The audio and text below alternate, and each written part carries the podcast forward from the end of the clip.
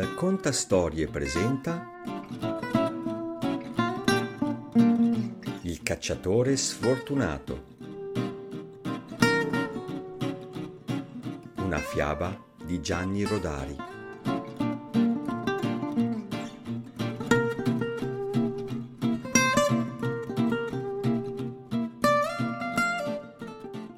Prendi il fucile, Giuseppe, prendi il fucile e vai a caccia, disse una mattina al suo figliolo quella donna.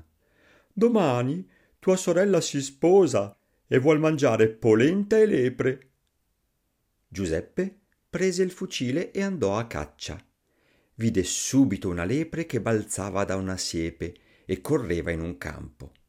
Puntò il fucile, prese la mira e premette il grilletto. Ma il fucile disse Pum! Proprio con voce umana, e invece di sparar fuori la pallottola, la fece cadere per terra. Giuseppe la raccattò e la guardava meravigliato. Poi osservò attentamente il fucile e pareva proprio lo stesso di sempre. Ma intanto, invece di sparare, aveva detto Pum! con una vocetta allegra e fresca. Giuseppe scrutò anche dentro la canna ma com'era possibile? Andiamo, che ci fosse nascosto qualcuno. Difatti, dentro la canna non c'era niente e nessuno. E la mamma che vuole la lepre? E mia sorella che vuol mangiarla con la polenta? In quel momento la lepre di prima ripassò davanti a Giuseppe, ma stavolta aveva un velo bianco in testa e dei fiori d'arancio sul velo, e teneva gli occhi bassi e camminava a passettin passettini. Toh, disse Giuseppe, anche la lepre va a sposarsi. Pazienza, tirerò un fagiano. Un po più in là nel bosco, difatti vide un fagiano che passeggiava sul sentiero, per nulla spaventato come il primo giorno della caccia, quando i fagiani non sanno ancora che cosa sia un fucile. Giuseppe prese la mira, tirò il grilletto e il fucile fece pam! disse Pam, pam! Due volte, come avrebbe fatto un bambino col suo fucile di legno. La cartuccia cadde in terra e spaventò certe formiche rosse che corsero a rifugiarsi sotto un pino.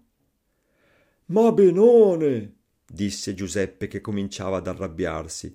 La mamma sarà contenta davvero se torno col carniere vuoto.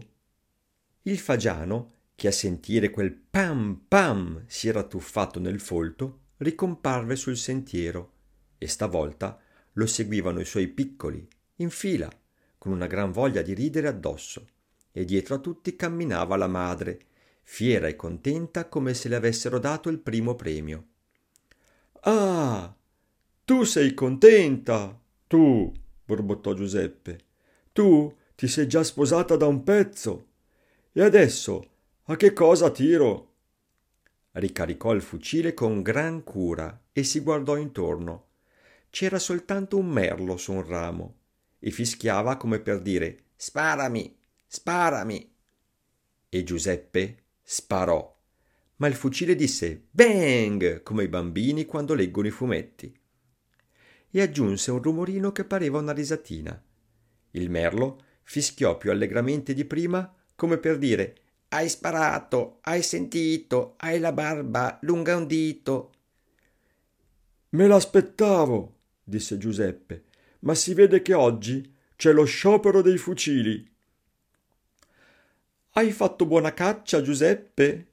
gli domandò la mamma al ritorno. Sì, mamma, ho preso tre arrabbiature belle grasse. Chissà come saranno buone con la polenta.